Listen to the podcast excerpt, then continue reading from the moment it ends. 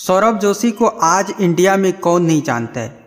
उसे इंडिया का number one YouTuber कहा जाए या ब्लॉगर कहा जाए? बात जगह पर ही आता है। आज उन्होंने सिद्ध कर दिया, अपनी मेहनत के बदौलत करके दिखा दिया। आप लोगों के सामने है, जो कि उनके चैनल का नाम है सौरभ जोशी ब्लॉग। आप लोग यूट्यूब पे सर्च कीजिएगा, अगर आप लोग नहीं जानते हैं। उसके अगर बायोग्राफी को आप लोग सुनेंगे ना तो आपके आँखों से पानी आ जाएगा। इतने नीचे लेवल में रहते हुए उन्होंने इतना बड़ा नाम, शोहरत, दौलत क्या कहा जाए? सब कुछ हासिल किया है।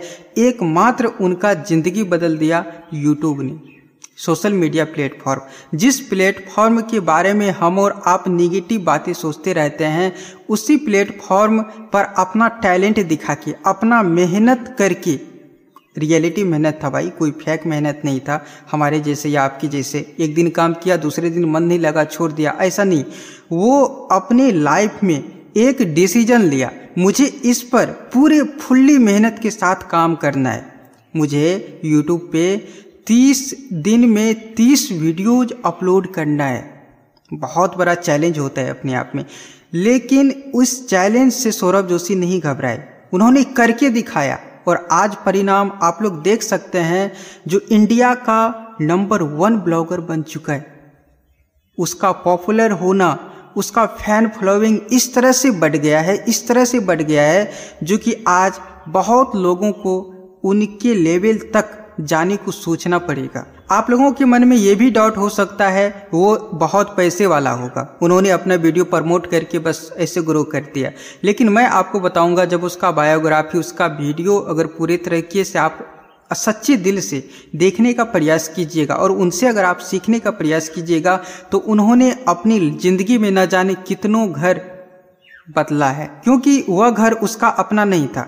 किराए पर रहता था। उसका पापा मेहनत करके, मजदूरी करके, खून पसीना बहा के क्या कहा जाए? एक घर को मेंटेन करने के लिए कितना बड़ा बोझा उठाना पड़ता है, आप लोग अच्छे तरह से समझते होंगे।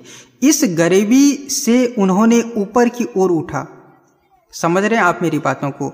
वो इतना गरीबी काटा, इतना गरीबी काटा जो कि एक समय में सौरभ जोशी को लोग पागल भी बोलते थे। वो प्रत्येक रोज जो कैमरे लेकर के चलते थे ना, देखने वाला लोग उसे पागल बोलता था। लोग बोल रहा था, ये कैमरा से क्या होना, जाना है तो क्या कर सकता है, ये कर सकता है, वो कर सकता है। इतने गरीब तेरे पापा हैं, अपने पापा के साथ काम बांटाओ। लेकिन सौरभ जोशी का भी एक जुनून था, एक जज्बा था।